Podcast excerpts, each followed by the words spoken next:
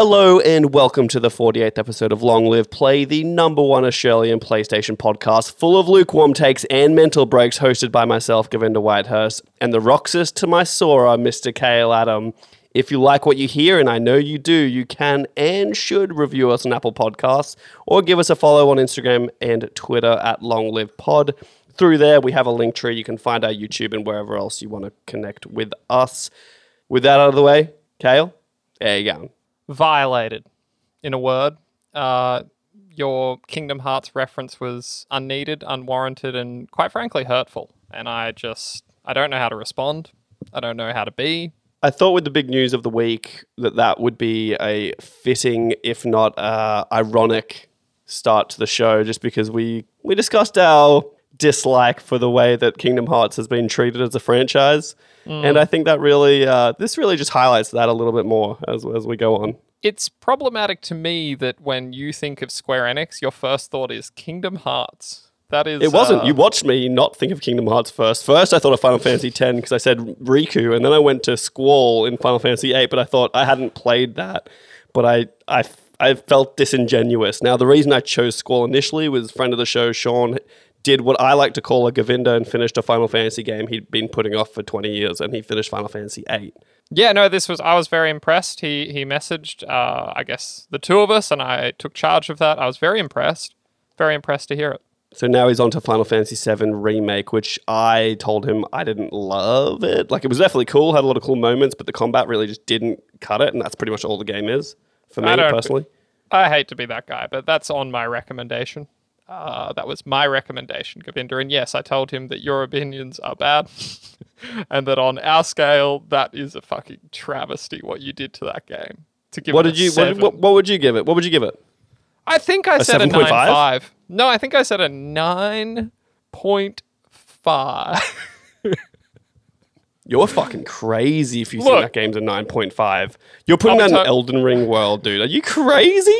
I'll be honest, I was not entirely sober when I said that. I think realistically, realistically, it's probably An a eight. nine.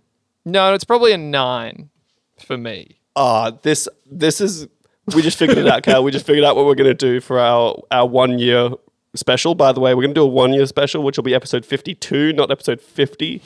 Uh, don't know what it's gonna be yet, and it may be nothing. You're saying the very best the medium has to offer and a benchmark for which to develop. No, it's just not though.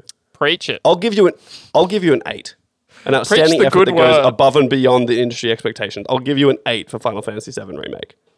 Well, that's the thing. It's my opinion. In my opinion, you don't get I to tell to me what that, that is. over a thirty minute. We're going to do a debate. This is going to be our, our special. Is we're going to do a one hour debate about why we are two points different in the review of Final Fantasy VII remake.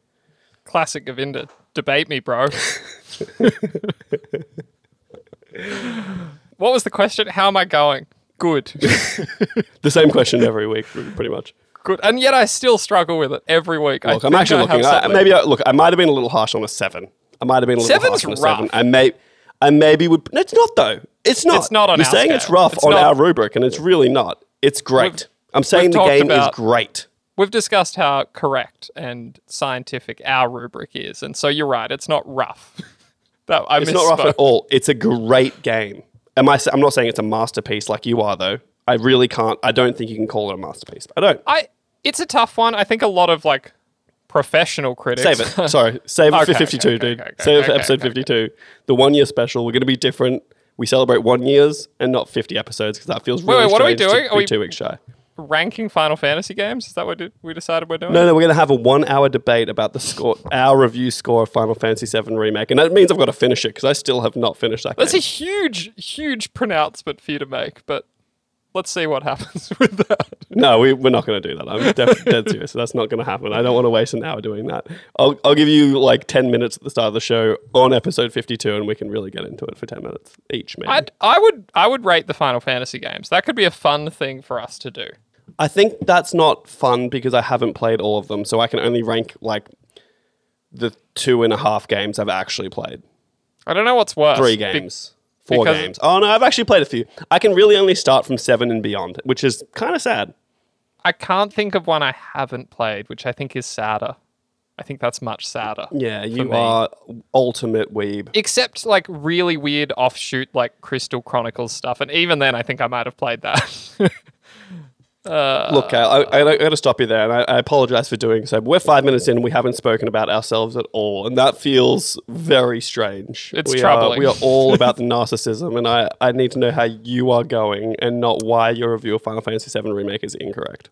I'm glad you brought up narcissism because I'm writing a feature article, and in it, I'm realizing what a pretentious ass I am because I'm linking to old reviews in the feature, and I'm rereading fe- like reviews I wrote years ago, and I remain a pretentious ass. Why are you pronouncing ass like that? Because I, I think I'm self conscious of the Australian accent. We say arse. We don't even say It's it like an Australian that. podcast, dude. Fucking drink it in, baby. Ass. Oh, yeah, that's it. That fucking That's Aussie the tone. good stuff. Ass. I like the American way though. It's got a different, you know, it just hits different. I like the Irish, really. Arse. You know? Arsa. Arse. Arse. Shove it up your arse. It's powerful. It is It powerful. is. It is. Just like the Irish. I don't know. Life's good. It's been a busy week. A lot going on. Pretty drained, to be honest. I'm kind of tired, even though I just had four days off inexplicably. So I don't know what to tell you. I think that's just me now at age 33. 33. Are we not, are we not talking about you buying a house? Or like... Oh yeah, I, I put an offer on a house. that's fine. Super casually. say. Yeah, that's fine to say. That's that's fun. I was like, I was like, that's kind of what I was expecting with the how you going, and you're just like not talking about it at all. Okay, let's go back. The house is boring now. I'm over it. We know about it. I'm over Just- it. It's just to be clear, I don't need to just- know more. But tell me about the feature. What is it about?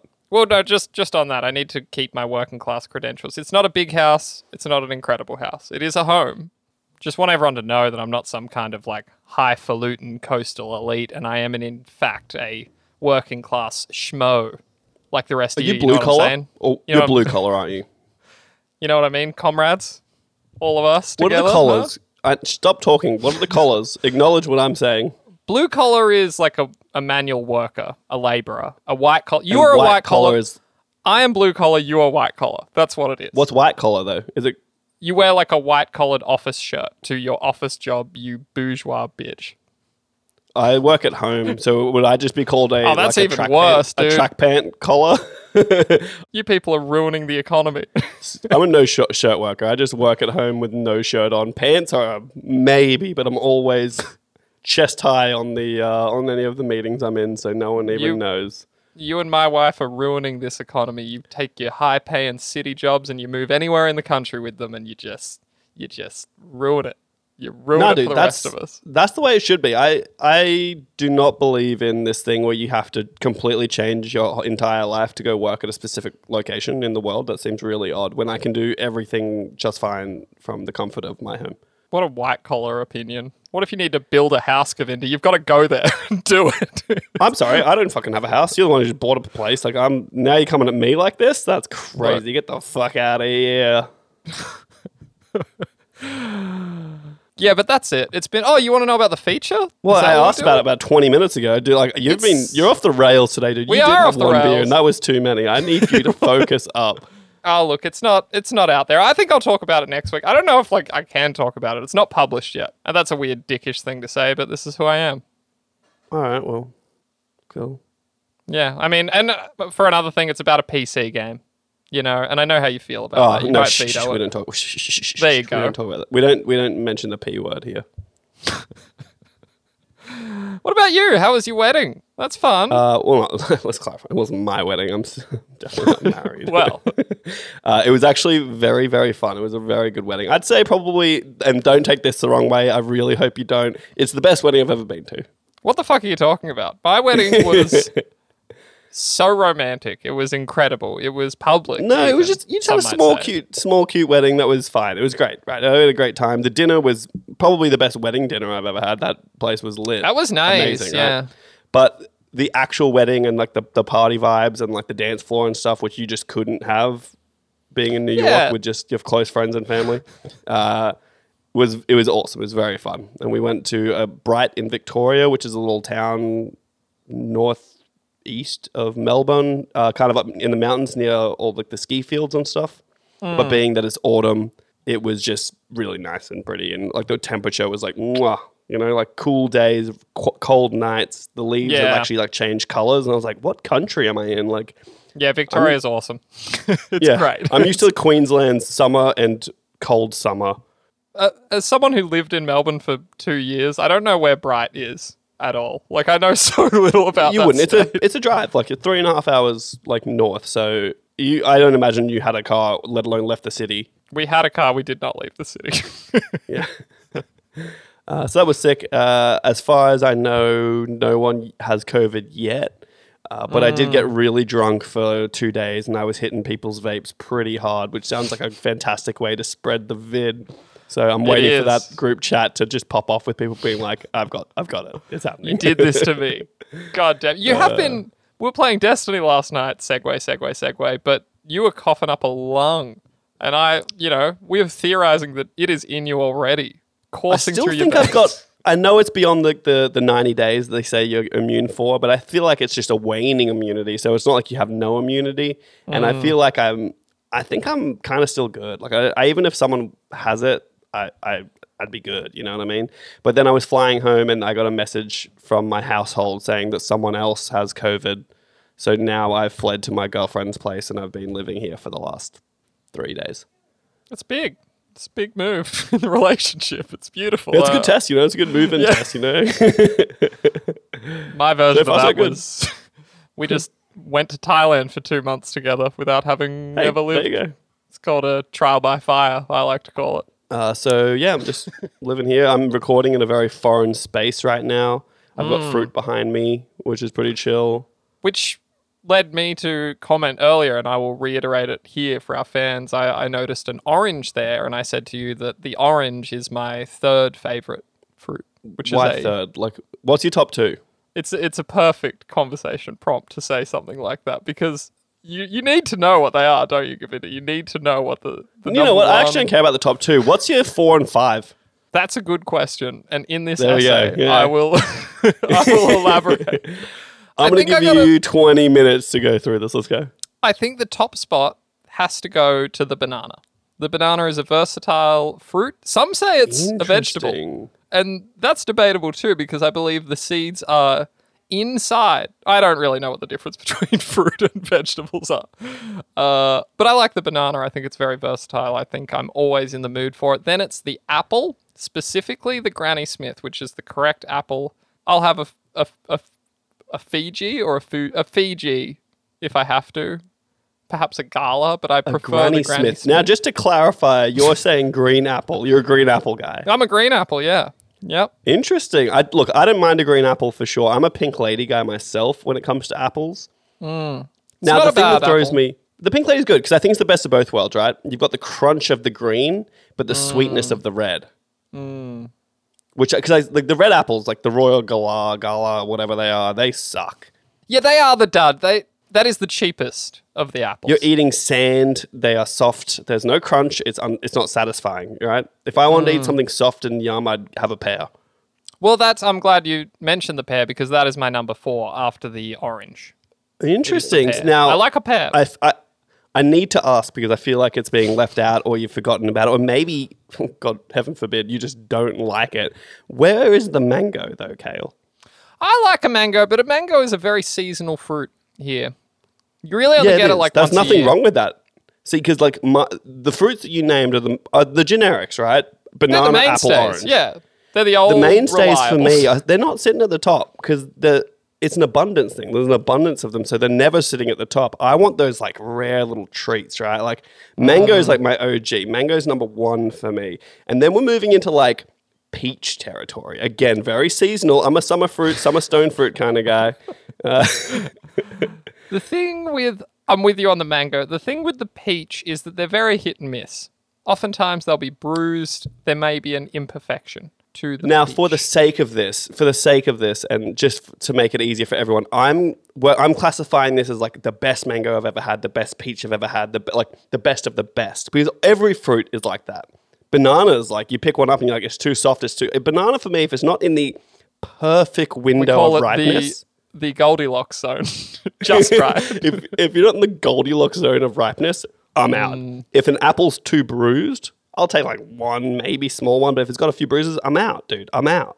Oranges can be dry, like there's just nothing in them. They're just you're like, what happened? What happened to you? It's You know true. what I mean? It's true. I just curate my fruit really well. I'm really onto that bowl. You know what I mean? I smell fruit. It's all about smelling it. uh, anyway, fuck. We've done this this long enough, Kale. How We've done this this, long enough.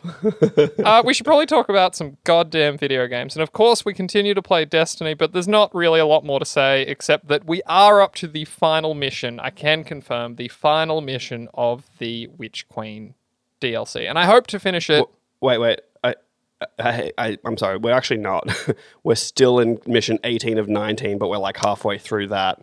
We're at step 18 of 19. We're on the last mission. I believe there will just be some small little how do you do, go see Ikora situation. Okay, well, we'll see. We'll see. Well, we're, no, we're still in a level.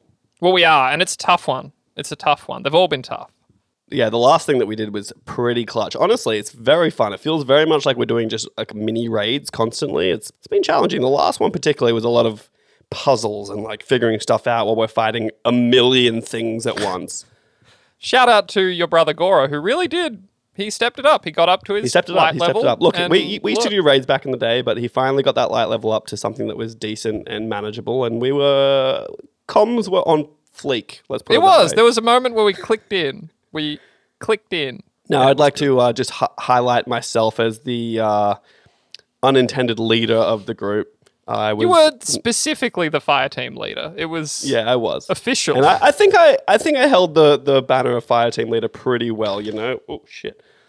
I was like making calls. I was remembering the sequences of our little runes that we had to remember. We did pretty. Uh, it was pretty yeah, yeah, yeah, yeah, yeah, yeah. It was a nice time, but that's Destiny, and it will during these dark times. I think it will sustain us.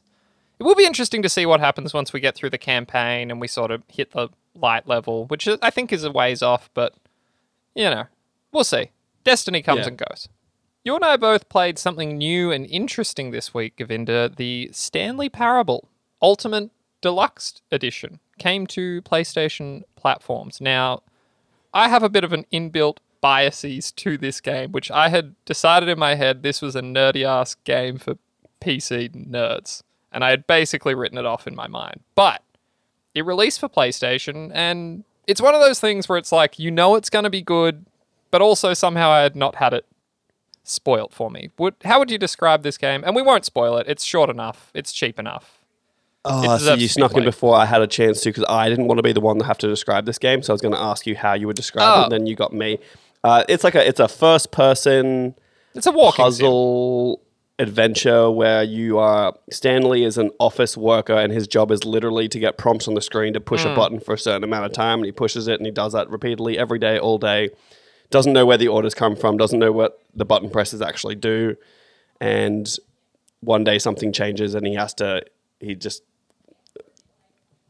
And there, he just shit happens dude like and there is a segment of the audience that are just rolling their eyes because this is a very well-known game. If you're like a a PC player, you know this game. Like, yeah, it's essentially it's like about. essentially it's like groundhog day the game where you go through every day and you you walk away from your computer and you walk through the office and then you get given a choice and there's a narrator narrating the whole story to you but Yep. you have your own choices that you can make so you'll get you always get to a decision where it's like you're going to the conference room. So Stanley takes the door on the left and you can go through the door on the right. And the narrator will adapt what they're talking about just to kind of Yes. match what you are doing or not doing. And it's it's very clever. It's even more interesting than that because the narration is almost on a delay. Like you, he says that a little bit ahead of time, so you you kind of it's a hard one to talk about because this originally released in 2013, and I think it probably would have hit stronger back then. It's just that like video games have done this since like the the nature of what it is to do what you're told in a video game. Like this is things that's you know we saw this in Bioshock way back in whatever that I guess, was. but that was a very that was something that doesn't have doesn't get revealed until the very end. There's no narration. It's true. It's true. and it's it's really just you find that out late, late, late game. Whereas this is built around it, and I think I don't, I can't think of a game that has done it like this at all. I can't think Like- of any examples off the top of my head, but I know this isn't like this would have been groundbreaking, more groundbreaking, let's say, at the time. I feel like I've seen sort of seen this idea. Maybe, but I, I- like I, again, I could be wrong. Like I just maybe haven't seen it or played it, but I just don't think there's been anything that's been done to this level where you'll be like he'll be mid sentence and then you I jumped off a railing and went to like a lower platform and he's like whoa whoa whoa what are you doing and like obviously it was designed that way and they were The, um, expecting someone to think to jump off that platform but like Yes. even for me I was like oh that's that's crazy like I didn't expect that there is some pretty incredible. Again, it's kind of hard to talk about without really spoiling it. But like, Yeah. I had a moment where it was like I thought I'd actually gotten out of bounds and broken the game, but even that was accounted for, and the narrator like was like, "Hey, did you not think? Of course we know about that. Like, what do you think you're doing? Like, it does some Oh, very nice. Yeah, I haven't even done that. Like that. Uh, this is like semi spoilery, and I was I don't know how to say it without being a semi spoiler, but that there's a point where I got put into another game that I'd played before. This is very meta. It's very the nature of video games. It's if you know games, it kind of does speak to that part of you, like the you know. Yeah, yeah, it's true. And the and the game that I got put into, like I think there'd be a lot of people that are playing this for the first time that maybe aren't super into games that wouldn't know what it is. Mm. Like I got into it immediately. I knew exactly what game I was in. I was like, how how am I in this game? Like I don't think this developer made this game. And Yeah, you wonder how that all. Well, this all came from a mod. This was originally a mod uh, that the creator, uh, I believe his name is Davey. Uh, it's escaping me again. God damn it! But this was a mod, and it uh, eventually was funded into a full release. And it's oh, it really has its roots in that kind of like indie mod scene, and that's why it Wait, is. what was so- a mod? Uh, the Stanley The- Parable. the It was whole a game? um, yeah, it was a uh, what do they call it? It's like built out of the Half Life engine, like everything else was way back in the day. Uh, Source, I believe it was a Source engine mod, which is again not something you'd know about Govinda. It's like the nerdiest PC stuff. Yeah, it sounds bad. Now, something that I thought was pretty fun with this game is there is one trophy in this game to play the Stanley Parable 10 years later. So Yeah. theoretically, you can't platinum this game for 10 years. I love it. It's so like weird. It's, It- it's weird, but obviously, like, I don't know if I want to tell you this, but I'm going to tell you anyway. Obviously, you can you can fake it. oh, interesting. Yeah, like uh, So I, I, I got that trophy yesterday yeah, right. because you just go to your system clock, push it forward 10 years, and then start playing the game again. But even like to get an idea of what this game is like, at the start of the game, when you boot it up, it'll ask you to set your clock, and you set the clock. And then I reloaded again, and it asked me to set my clock again, and I set my clock again. And then it goes into this whole spiel about like, hey, like obviously, I don't know if what time you're setting is the correct time, but thank you for being so attentive and setting your clock every time you booted up the game. We really appreciate it. and it was and they go through this whole thing. And they go hey you know what? Just because you're being so nice next time when we boot it up just put your favorite time in. Like whatever. And i was like what the fuck are you talking about? It's Like, very weird. you do things without expecting to elicit a reaction and then somehow you go down this little rabbit hole of crazy reactions for cr- little things that you're doing that shouldn't be like that.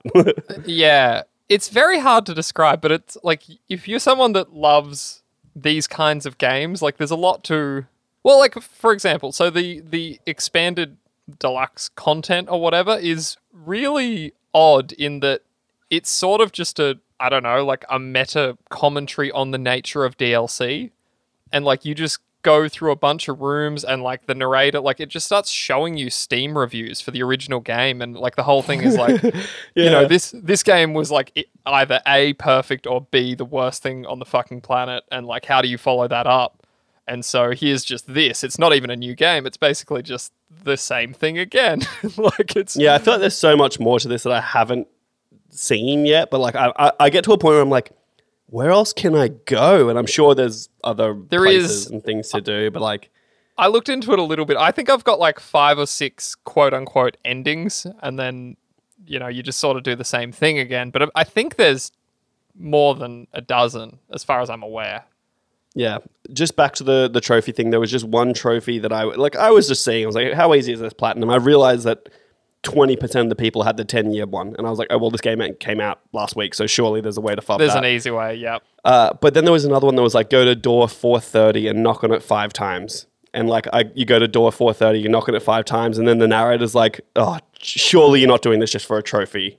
Yeah, they've clearly hate trophies. Is the other part of this? Like they Yeah. very much make fun of you for it. Like, it's, But it's not even like it goes so much further than that. And then he's like, okay, well, look, I, I can't give you the trophy just for knocking on one door five times. So go to this door and knock on that a few times. Okay, cool. Now go to this computer and, and push the button on the computer. Now jump on the desk. Now do this. And he gets you to run all the way around the office doing a bunch of shit just to get this trophy. And I'm like, it's so clever and like interesting. they really subvert expectations constantly. I didn't truly understand the context, but I think in the original release on Steam, there was an achievement you couldn't get, or at least they refer to it in this deluxe content because they take you to a room where there's a machine, and all you have to do is pull the lever to get that ungettable trophy, and even then you pull it and the machine's out of order. And it's just like like yeah, it's just like it's hard to describe, but it's I think it's worth checking out. Although it's certainly not for everyone. Uh my wife Erin bounced off this very hard. She was not in the mood for the somewhat repetitive interesting. nature of yeah, it. yeah. Well, it is Uh, very much that. Like, there's times where there was once where I went to a certain route and then it went through this long process, and then I died and go back and you wake up again. And then I, I went there again thinking I could find something different, and I realized I was just stuck in the same long loop of things going on. And Yep. I, I had to just be like, all right, restart. I can't go through all of that again. And then I'm like, but surely there's got to be something else down there because it's Yeah. a huge kind of area. But I must just be missing something, but I just couldn't figure it out, and I yeah restarted. It's an interesting one. I, I think I'm done with it. Like you honestly can get an ending in 10 minutes or even less. I think there's a trophy for like 4 minutes. Four minutes, like twenty or four minutes thirty seconds. You have to get an Yeah. ending. I managed to play it for about 2 hours. I just ran as many different variations of it as I could and I think that's probably it for me. Like it was a fun little sojourn. Yeah, you really don't have to do too much. It's it is interesting though. I think it's it's a recommend. It's pretty cheap ish. Yeah, yeah, for sure. Recommend if you like fun little quirky games that are just like make you think and are interesting. For sure. Yeah. All right, Govinda, that's all well and good. Have you played anything else? Should we say? Not really. I haven't played much this week. I actually had work to do, which was really out of the ordinary. Uh, and I started watching The Expanse, which has been Oh. kind of sucking me in a little bit. Oh, Uh, no one's that- ever recommended it to me. Yeah, is I that the show that I watching it by recommended to you like years ago, or no? This is a different sci-fi. I can't. that I knew you I can't love. confirm or deny. I can't confirm or deny. I can't confirm or deny. Maybe someone recommended it to me. I just don't know, and I don't. Oh no, that's what it was. I was flying back from Melbourne after this wedding, and my friend Ryan told me to watch it, and I listened to all of his recommendations all the time, and I definitely downloaded some and watched it on the plane. I was like, I love this. It's the best show I've ever seen. Why had no one told me about this before? It's probably my greatest source of impotent rage that I've made recommendations over the years, and my closest friends have like completely ignored them, but then years later truly come to appreciate them, and it's so fucking annoying.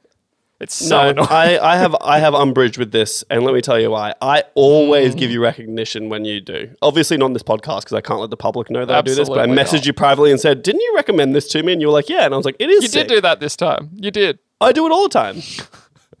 I can't think of another show. I know there's I'm trying to think too. I think Battlestar Galactica was another one. I can't remember. That was another that one, was- and I feel like I gave you reco for that too. I was like, "This is good." Mm, I do have taste. Govinda, You do have for taste of that. sci-fi, good sci-fi. That's it. Thank you. Yeah, that, that means a lot. That's really big of you. You're welcome, dude. You're It's- welcome. You needed it, and I felt like you needed a win today, and I'm glad I could give that to you. It's it's big coming from such a small man. Um, I think I'm bigger than you now. Time for some quickfire news. Would you believe that Rogue Legacy 2 is not only real, it's out right now, but it's not available on PlayStation platforms?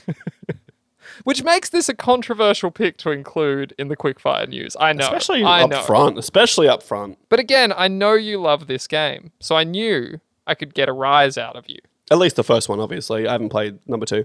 I do love it, and it's strange because it's a roguelite, and I'm really bad at them.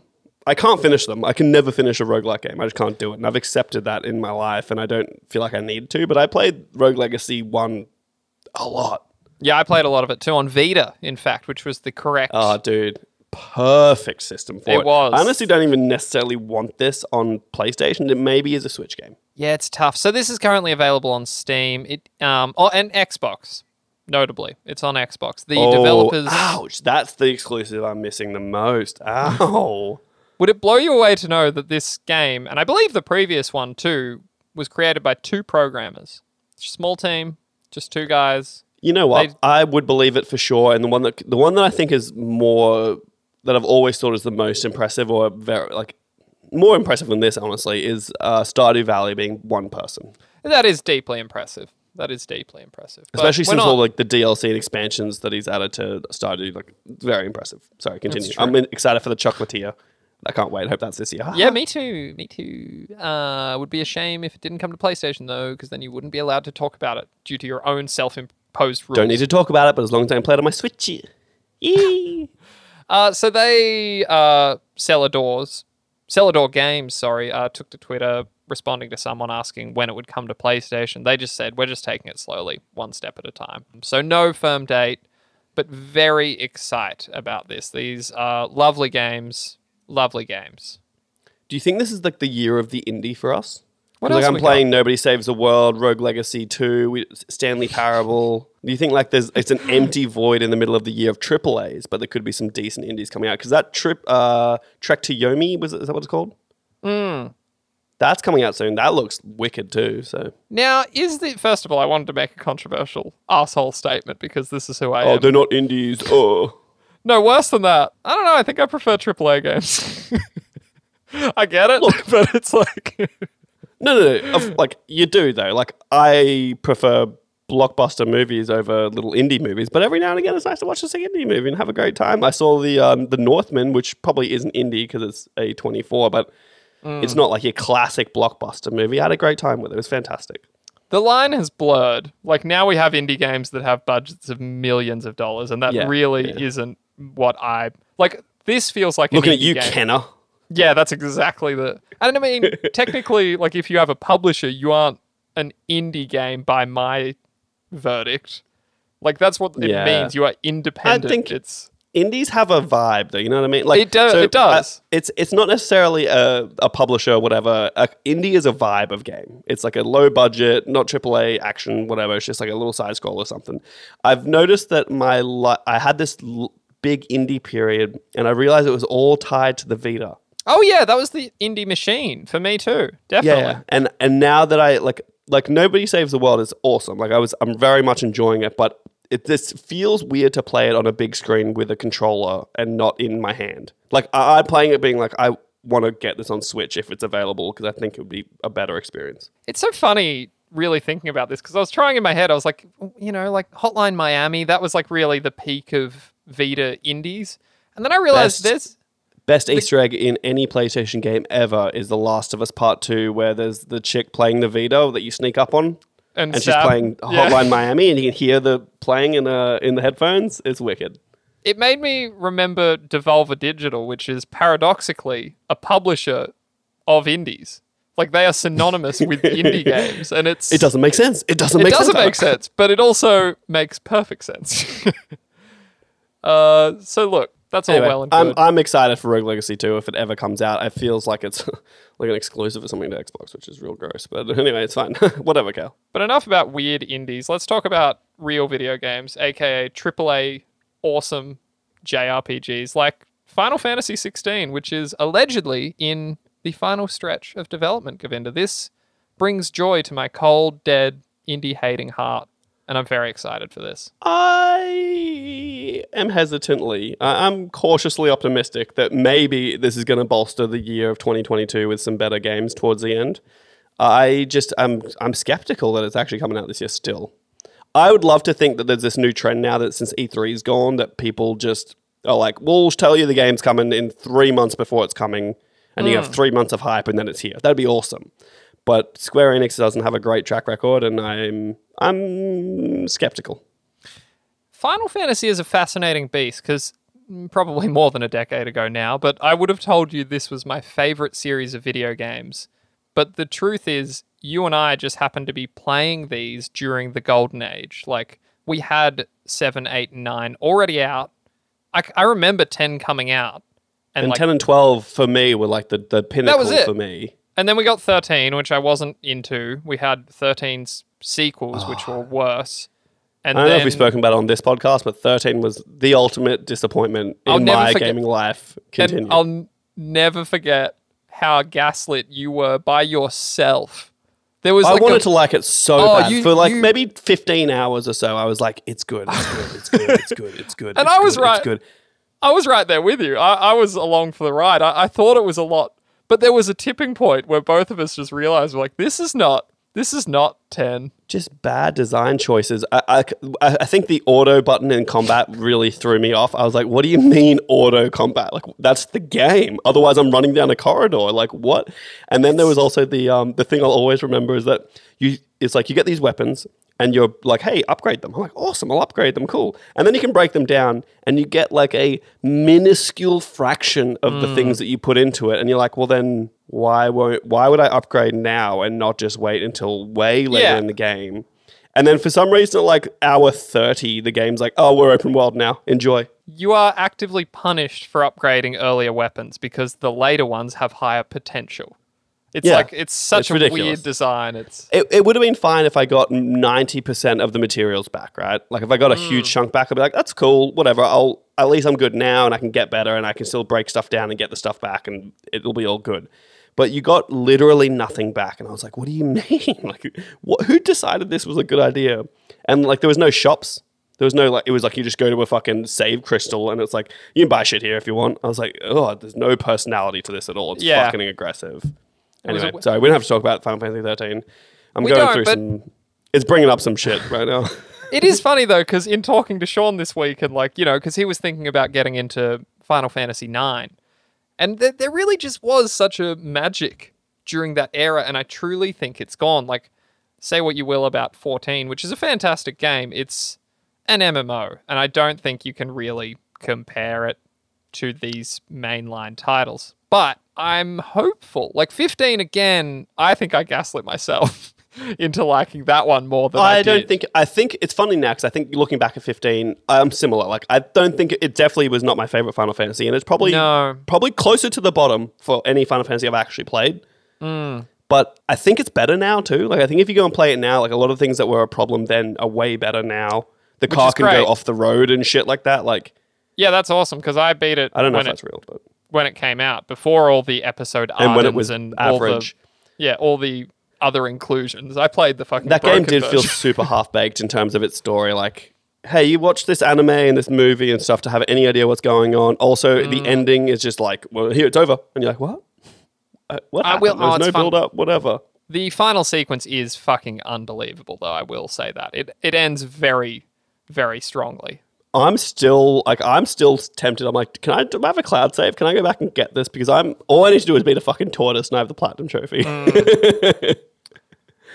But I don't know. And then we have Seven Remake, though, which, uh, as we discussed at the top of the show, I think is incredible. So this new era of Final Fantasy could be good. This 16 could be could be good. I know this is going to sound controversial. So my, my biggest problem with Final Fantasy VII Remake is I think the combat system is a little messy. Like it's just kind of all over the place and it's messy, Yep. right? And that's what brings it down for me the most. The characters are still great and they're probably better than ever because before they were just tiny weird little oblongs. Um, the world is awesome. It feels good and there's things to do and whatever. But the combat just felt messy to me. And the similar similar to Final Fantasy 15, the combat just felt like messy. And we spoke about it last week at the a little floaty. and just like there's a- too much going on to, for me to manage. I, like especially in seven, I got to swap. I have to play as other characters. I'm like, I want to be Cloud. Let me be Cloud. What are you talking about? But Uh, we spoke about it at the end of last week and how Square Enix said that they don't want to keep trying to make Western RPGs when they're not very good at it and they don't come out very well. And Final Fantasy 15 and Final Fantasy 7 Remake feels to me like it was a result of them trying to make games for Western audiences, more westernized versions of their own games. And I'm hoping at some point they start going back to what they're good at. Well, not like they weren't good, but like back to what they know and back to their roots a little bit. Like, I this is going to sound crazy, but I almost just wish Final Fantasy 16 had like an active time battle system again. Yeah. It's it's funny too because people will tell you that that can't be done, but then the clear rebuttal to that is Persona 5. Like it can be done. 100%. You can have awesome turn-based combat and it can be Oh, hundred percent. And like the active one makes it better because you're like, oh, this timer's going. on. I have to make decisions quickly, but it's still Yeah. like the strategy's still there, and it's less than me like tap X a million times and then hit square when you can, and then like I just and I it, it showed the most in Final Fantasy thirteen because I'm like, So instead of me just tapping X like it is kind of doing, I just make it do it by itself. I'm just go go auto. It's so funny that you say that though, because I was playing a little bit of Persona yesterday just to jump in, and I definitely set all my characters to auto except Joker. Like I Oh, only no. control him. That's fair. That that, that is fair. I, I did that too a lot of the time, but I didn't set like I think in 13 you only played as Lightning. You know, you were different people in different chapters, as I remember. Like sometimes you'd be Snow. Well, but you you don't swap characters, right? I think you play as one. Fuck, uh, who knows? I can't It's- remember. yeah, I don't know. It was too long ago. Yeah, I, I don't know. I really loved uh, 12 for its like gambit system. Like, there's a way to make Hmm. it feel more Final Fantasy than making it a full-on action game. Like, But I- I don't want a Devil May Cry when I'm playing Final Fantasy. It's just, I think we're too fucking Advent children now. We're too far down the rabbit hole. Final Fantasy needs to be bigger and more action packed every time. Like, it can't just. They never went backwards. That's what made them so unique. Like, every game was different and. It's true. Every yeah, game had a different system. It's, so who knows? So I'm look. I'm again. We got so sidetracked. We've not even spoken about 16 once. But I'm I'm super keen for it because I think the the like kind of knights and kings the setting, fantasy. Yeah, the return fantasy, to fantasy. setting is is awesome. Like I'm super keen for that. I played Final Fantasy one. Was it one slash three? Like how do they fucking number this shit? I played it like for 20 minutes one time. That was all I've ever done. I was like, oh, okay, whatever. Full AAA version of this, I'm I'm down for. It looks It's cool. funny though, because like as much as I love fantasy settings, my favorite Final Fantasy games are the six, seven, and eight, which are futuristic sci-fi steampunk kind of thing. Like I kind of Yeah, like that's true. That's Um, true. But anyway, who knows what final stages means with this company? We could be looking at another few years. I really hope it comes out this year because then it will just add to things to do. Because I I'm hopeful for Forspoken, but I- I'm very skeptical at the same time. Like it looks cool, but is it going to be cool? I don't know. Whereas I feel like I can trust the Final Fantasy brand a little bit more to hold my attention. Because even 15 not being my favorite, I got to the end, I almost platinumed it. You know? Yeah, it's true. It's true. Govinda, I'm going to move you right along, if I can. Would it shock you to know that PS5 supply shortages are looking to continue, perhaps into 2024? Now, you gave me grief for including this, as it was too obvious to even comment on, but I think it's pertinent. Well, look, it wasn't super. It wasn't too obvious. The this comes from the Intel CEO Pat Gelsinger. I'm gonna go with Yeah. Gelsinger. In a rent- recent interview with CNBC, he said that shortages may last for an, for two years or more. Uh, we believe the overall semiconductor shortage will drift into 2024. Gelsinger told CNBC. So drift into 2024 like what six months ago he was saying they're going to go into 2023 drifting into 2024 means what it could be january it could be february it could be march it could be like i'm not super surprised you just kind of hope at this point that so many consoles are out there that less people are needing to buy them so that the stock will kind of catch up a little bit i saw another article on Game Rant saying the chip shortage may be ending so That's fun. who really knows what's going on. It says information gathered by Reuters suggests that changes in the stock status of the biggest suppliers of semiconductors, Intel and Qualcomm, and others, will lead to increased availability. Uh, so who knows what's real? This was four days ago. That one was like a day ago. Who knows what's real? And all I need to say is that I have a PS5, so I'm good. yeah, I've had mine since day dot, and you know what? Nah, I, I recommend it. Go out and grab one. from what I can see, it's, it seems easier to get them. Like a friend of mine got one recently. He definitely had to like hunt, hunt Yeah. it down, and it took a little while, but he, he got one eventually. Uh, so look, I'm not. I don't have too much to say on that. What Good do you luck. think about this little factoid? Like just this past March, both Xbox and Nintendo Switch outsold the PS5. It seems like Sony is struggling to secure their own. What do you think about So that? Nintendo Switch, we need to take out of the picture completely because they don't use. They're using the oldest technology ever, and there's no shortage of that. Uh, Sick burn. firstly, they also Nintendo Switch has always sold the most. Like it's like a Wii situation. it's true. Like it's true. like the Wii was just outselling everything constantly, always, forever. But that's because it costs half the price. Yeah, and so does the caters to children. Yeah, Yeah. right. Um, for the Xbox thing, it is because they're more available because they were less in demand. That's my assumption from this. PlayStation for the last two years or year and a half has been outselling them essentially two to one, and for the last Yeah. two months, are like the f- first kind of time where it's gone the other way.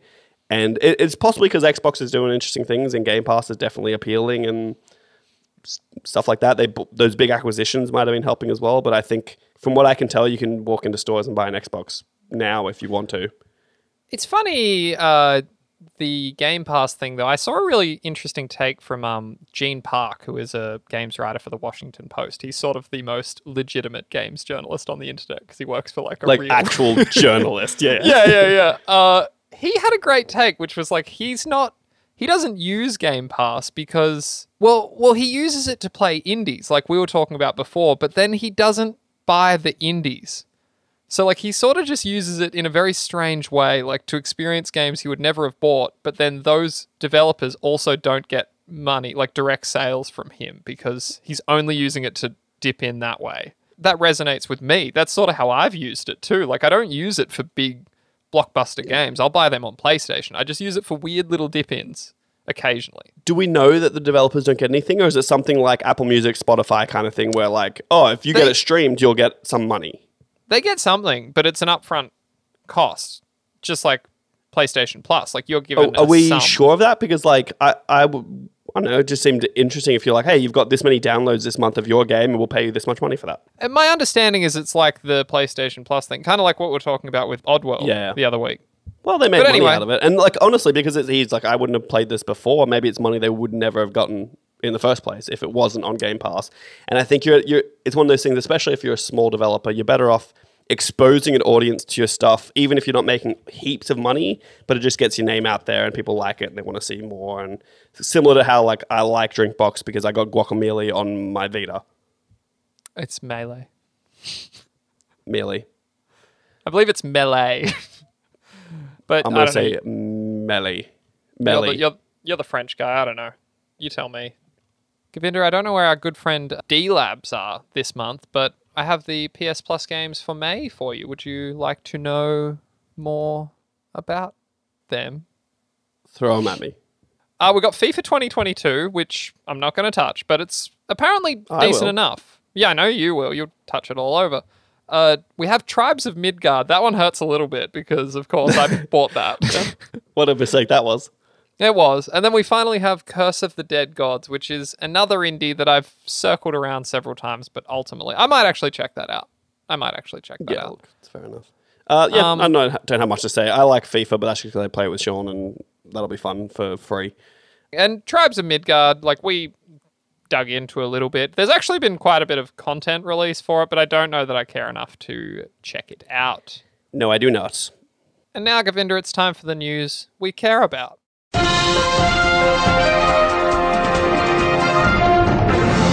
In some surprising news, the massive Embracer Group has acquired some storied and much loved IP from, of all publishers, Square Enix, for a price that would make the Microsofts and Sonys of the world blush. For the comparatively measly sum of $300 million, Embracer has secured for themselves iconic IP and the studios behind them, such as Tomb Raider, Deus Ex, Legacy of Kain, Thief, and more than 50 other back catalogue games. The studios in question are Crystal Dynamics, Eidos Montreal, and Square Enix Montreal, which have a combined headcount of some 1,100 staff. Square Enix is, however, keeping the Just Cause, Outriders, and Life is Strange franchises. From Square Enix's perspective, this move is in line with the company's stated goal of leaving Western development to uh, Western developers.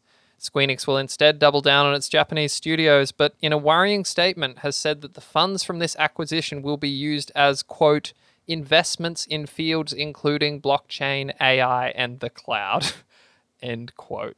Uh, important to note, Govinda's note here, Eidos Montreal has several projects in the works, all on Unreal Engine 5, which is, what is it, Govinda? It's the industry's latest buzzword. Well, it's just Unreal Engine 5. We've been using Unreal Engine 4 for a long time. There was that thing a little while ago where people complaining that the demos on the new PlayStation Plus were going to mean developers had to make these demos, and they're like, "Oh, the poor developers." I was like, "Look, Unreal Engine 5 has so many time-saving things in there that they're going to be okay." But then they're actually that was a lie anyway, and PlayStation is actually going to make those two-hour demos for them. Anyway, we got sidetracked. Yuck on the blockchain, AI, and the cloud stuff at the end there. That should go without saying at this point. it's, it's interesting. I don't like. I can't believe they got it for that cheap. Firstly, It's so wild. It's so little money. I, although I, don't know, I believe just that's- don't care about most of them. Just off the top of my head, I believe that's comparable to what Sony paid for Insomniac alone. And that was a steal. That was a steal. oh yeah, for sure. But they're getting what three studios and a bunch of IP. Like that's uh, that is cheap as shit. so funny how this all works. Like we were talking last week about Amy Hennig and Legacy of Kain. Well, here we go. It's been acquired now, and they've said in a statement, Embracer, you can look forward to new games in these franchises. Like we're gonna, there will be a new Thief game. It's Yeah. very strange to me. I think this really reinforces the idea that PlayStation is probably going to buy Square Enix. That has been floating around, and that was It trims the fat. Yeah, a few weeks ago, we were talking about insiders talking about big PlayStation rumors. According to those same insiders, and nothing has been confirmed, this is what they were talking about that maybe there was a Square Enix buyout in the works.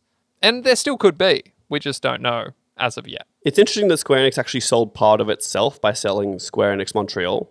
Yeah. Did they rebrand? But I guess like they were, well, no, they were probably just working on kind of more Western stuff that they weren't into and wasn't working for them. I did see something; it was unsubstantiated to take it with a grain of salt. But play, Square Enix has lost a whole lot of money from Marvel games, and and again leaning into that Western thing that they're trying to obviously get out of now. Which is really interesting that they are actively doing it. It's like they're distancing themselves from Western. It's not like we're not going to do it in future. It's like we don't want any connection to it in the past. we just It feels like that interview that they did last week was to get ahead of this. yeah, Like, it's hey, so this is what we're thinking about. This is why we don't like it. This is what we're doing. Whatever. And Yeah. then bam, we sold a whole bunch of shit. it's almost like these companies all have in-depth marketing strategies and they plan these things out ahead of time. Something like that. It's a shame though because I really and it who knows. They're keeping the studios. Maybe we will get another good Tomb Raider from Crystal Dynamics, but I don't know. It's it feels who sorry, who made um Guardians of the Galaxy? Was that Crystal? No, Eidos Montreal made Guardians of the Galaxy. Mm, hmm That sucks. I mean, maybe It they'll does get and it. it doesn't, I guess. Like why like I don't see why like it's not like the studios are shutting down or anything. They're just not going to be owned Actually- by Square Enix. Yeah, sorry, my take is entirely backwards. This is actually positive for me because I want another Guardians of the Galaxy, whereas Square Enix bizarrely said that it underperformed after, you know, winning our game of the year.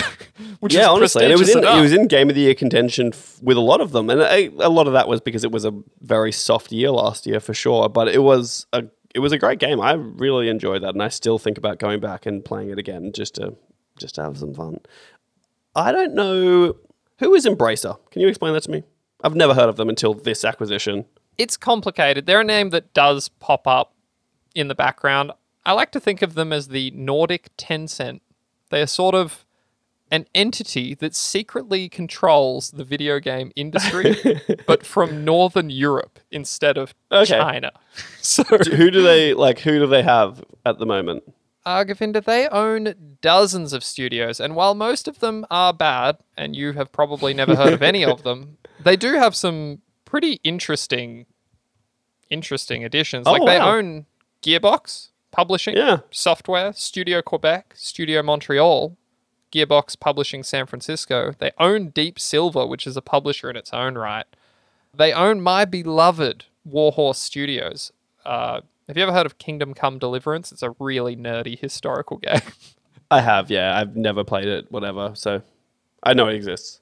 it's like they're collecting double A tier studios. Like they don't really have, with the exception of Gearbox, which I would consider, you know, up there. It's a lot of fairly average, average uh, studios, to be kind.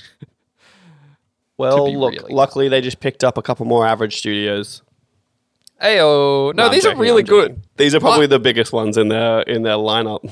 I would say definitely these are the best studios they now have, without a doubt. Like it's a head and shoulders above anything else here, except maybe my beloved Warhorse Studios. Are you super excited to be able to get a uh, NFT in Final Fantasy 14?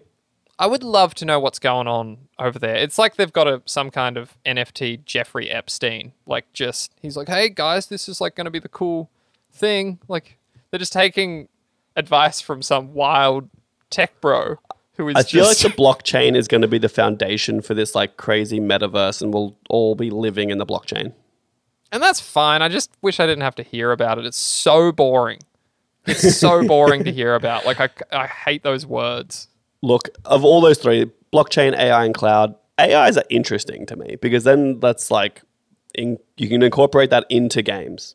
You know, enemy Yeah. AI, it's an important feature, and sometimes it's really bad, and sometimes it's really good. It is interesting. This is just sort of a segue. Like AI in strategy games really hasn't improved in more than a decade. It's one of those weird things that is lagging behind. Like graphics, performance, everything else is like moving forward leaps and bounds. Like modern Total War games aren't much more like the AI isn't more complicated than they were 10 years ago. It's really interesting if you look into it. That's just not something I, I assume it's really complicated. but it's not Well, no, something it, that's it surely up. is. There's a Gran Turismo came out recently, obviously, and they have like there's just kind of their standard racing AI in there, but they have this AI they're going to launch at some point, unspecified time in the future. That is means that like racing against an AI car will feel a lot more like racing against a person, and they they did this thing where they got like e esports racers and all these people to actually race against the AI, and the AI was outstanding against them, and they were all blown away because they were like AI is usually like you max it out and you can beat Yeah. them, and then the only time you can actually get a challenge is if you're versing people, and Yeah. so I think AI is something that we can use this extra power in these consoles to get more from. And that was something that I think you're like, okay, graphics, they get better, but they don't get like exponentially better anymore. But I think Mm. AI is that thing in the background that can make games feel a whole lot better. Yeah, it really increases the replayability. Like even I was just playing some more Crusader Kings. I'm so blown away by the AI in that, which is literally thousands of factions running simultaneously, all acting behind the scenes and only interacting with you occasionally, like as it's Yeah. appropriate. But they are all Like they're, interacting they're declaring wars across the whole globe. Yeah. And then all of a sudden you're part of that. And you're like, oh, it's, So much so that you can start a game of that game and just watch the AI. And that's like a subgenre on YouTube. You just watch and observe them interact with each other. It's really weird. Can you see what they're actually doing though? Like, like what, like hooks they're using and like, I don't know that. I've never done it. so it'd be cool if you could have like a, not a, like a, like a log of the actual decisions the AI is making. That'd be cool. That would be cool. And uh, yeah, I'm here for it. Yeah. But Govinda, Well, you know what else I'm here for? My Getting the fuck out of here. yes, please let me go. Please. Well, Kale, this has been episode 48 of Long Live Play. Some would call it the number one Australian PlayStation podcast. I would call it just the number one podcast, personally saying. I would definitely say it, it is the best video game podcast that I am on. I would say it is the second best video game podcast that I've ever done. Which, yeah, I see what you did there. Nice little callback. Uh, No, actually, work. no, I take it back. This is the best PlayStation podcast I've ever made and pr- produced, Okay, yeah, that's which I think is a big deal. That's like, that's one out of a pretty good list of two podcasts. three ish, depending how you count it. What's the third? Maybe the was one that we did for like two even. episodes. Yeah, there was like a stupid little Overwatch one for a hot minute. There was um, Yeah, there was just the, yeah, there the, was. the comedy one. There's But that wasn't a. PlayStation one. Yeah, look, it's fine. We did this last time. Get me out of here. No, Oh, uh, have you heard about have you heard about Elon Musk buying Twitter? Yeah, I was gonna say, you wanna have a just quick- kidding. quick Follow chat us on Elon Twitter at Musk? Long Live Pod. Follow us on Instagram at Long Live Pod. Link trees there with all the other ones. You can follow us individually if you like. Honestly, if you ever want to DM me stuff, just do it, dude. Send me like send me a photo of a butt or something, dude. Let's go. Whoa. Oh. Um. All right. That's a burp because I was drinking beer. My name's Govinda. I've been me. Cal's been him. Fuck off. See you uh, in three weeks for that hour long ranking all the Final Fantasy games that was promised by Govinda. You better get ready for the episode 52, that one year special, baby. It's going to be something special. it's not going to be special. Goodbye. Goodbye.